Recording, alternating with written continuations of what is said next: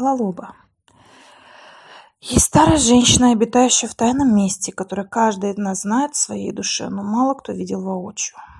Как и старухи из сказок в Восточной Европе, она дожидается, когда к ней придет сбившийся с пути скиталец или искатель.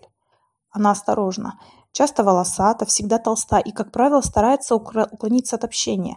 Она каркает и кудахчет, обычно издает звуки, больше похожие на звериные, чем на человеческие. Я могла бы сказать, что она живет где-то среди выветренных гранитных склонов индейской территории. Или что она похоронена у колодца на окраине Феникса. Возможно, вы увидите, как она направляется в дряхлом драндулете с простреленным задним стеклом на юг. А может, кто-то заметит, как она стоит у шоссе и едет в кабинете грузовика, что в Мексике. Или идет на рынок, таща на спине странную на вид вязку хвороста. Она называет себя многими именами – Костяная женщина, собирательница, лалоба, волчица. Единственная работа лалобы – собирать кости. Она собирает и хранит главным образом то, чему угрожает опасность – стать потерянным для мира.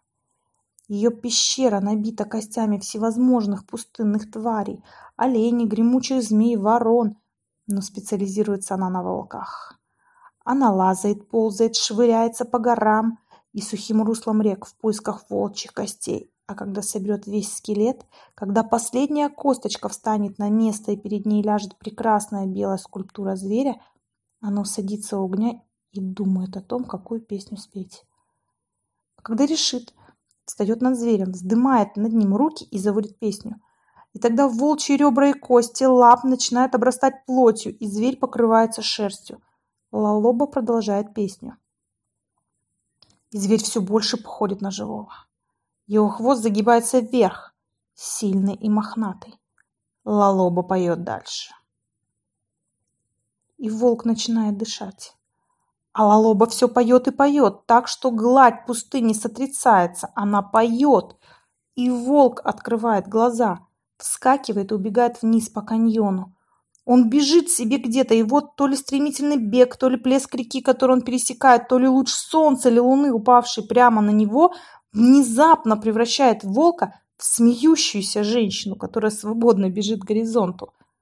Так что помните, если вы оказались в пустыне, когда солнце клонится к закату, сбились с пути и, конечно, устали, то вам повезло, потому что вы можете понравиться Лалова и тогда она покажет вам кое-что, имеющее отношение к вашей душе.